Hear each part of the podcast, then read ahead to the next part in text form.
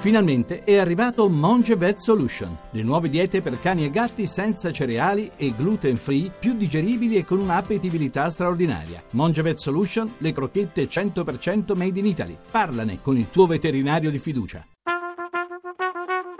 Tra poco in edicola. Allora, eh, riprendiamo con eh, i nostri due ospiti, eh, facciamo rispondere brevemente alle eh, osservazioni dei nostri ascoltatori che hanno chiamato e poi presenteremo il nuovo numero di Panorama. Professor Armaroli. Ma eh, più che rispondere, c'è poco da rispondere, io direi che quello che colpisce di più in questa eh, battaglia referendaria è l'assoluta mancanza di stile. E questo perché anche in Parlamento poi le cose non è che vanno molto bene il Parlamento dovrebbe essere il teatro della democrazia e quindi si dovrebbe avere senso di teatralità, che oggi veramente non c'è, c'è insulto e basta. Mi ricordo una battuta veramente fulminante di Andreotti, e io ero in, in tribuna stampa, quando eh, eh, un deputato dell'opposizione eh, disse, dice, beh, vabbè, dice, è, inconcepibile che quando il Presidente del Consiglio parla a un deputato dell'opposizione, si trattava di Capanna, eh, avverte il prepotente bisogno di uscire dall'aula. Andreotti era quasi uscito, si rigira e mette le due dita indice e medio, dice onorevole Capanna, ci sono delle funzioni non delegabili. Ecco, una battuta come questa, nel Parlamento di una volta ce n'erano a bizzeffe, c'erano dei personaggi come Paietta per esempio, come Almirante, come Nenni, come Malagodi, come Togliatti, che pure eh, maltrattava più di tanto eh, De Gasperi, ma eh, quando... Ma diciamo Togliatti, che magari una volta si usava il fioretto e non la roncola, insomma. Sì, no, no, eh. no beh, quando Togliatti insolentiva De Gasperi, De Gasperi rispondeva così, beh, è un'opinione.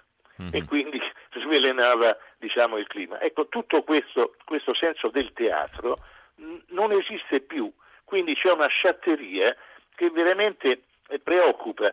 Non so, dico, parlo di una persona che fra l'altro stimo perché poverina ha lavorato molto, la Boschi, e, eh, si intitola Lei la riforma, quindi è una persona estremamente preparata che in un libro che è appena uscito eh, dice eh, è fondamentale arrivare a questo appuntamento informati. E poi però dice, eh, certe volte la, la flessione slitta, dice per la prima volta c'è una riforma che diminuisce il numero dei parlamentari. Non è vero, la riforma del centrodestra li diminuiva molto di più perché non solo diminuiva i, senatori ma diminuiva anche i deputati. Questo è un esempio tra tanti. Quando si parla di continuo, eh, chi, eh, ha ragione solo chi tace, chi parla, parla, straparla, eccetera, alla fine poi la frizione può slittare mm-hmm. e quindi questo è anziché informazione si fa magari del tutto involontariamente, sicuramente questo è il caso del ministro Boschi, eh, si, si, dicono delle cose eh, non esattamente vere. Insomma. Allora, eh, professor Gamareri, poi presentiamo il nuovo numero di Panorama, prego.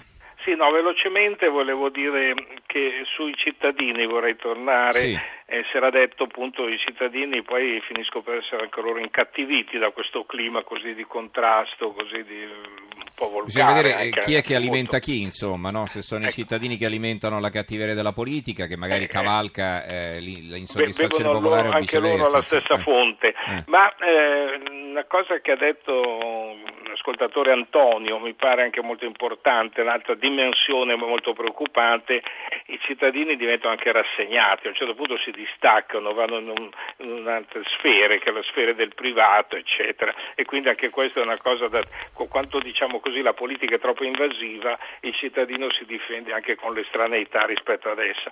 E un'ultima cosa, un cenno però anche questo davanti, magari si riprenderà in altra occasione, anche il ruolo dei giornalisti, perché colpisce il fatto, cito due casi molto rapidi, eh, uno che riguarda l'America e uno che riguarda l'Italia. Eh, in America eh, si parla anche del fatto, soprattutto un giornalista della Fox, Bill O'Reilly, il quale dice c'è eh, quasi un ordine di scuderia di attaccare Trump.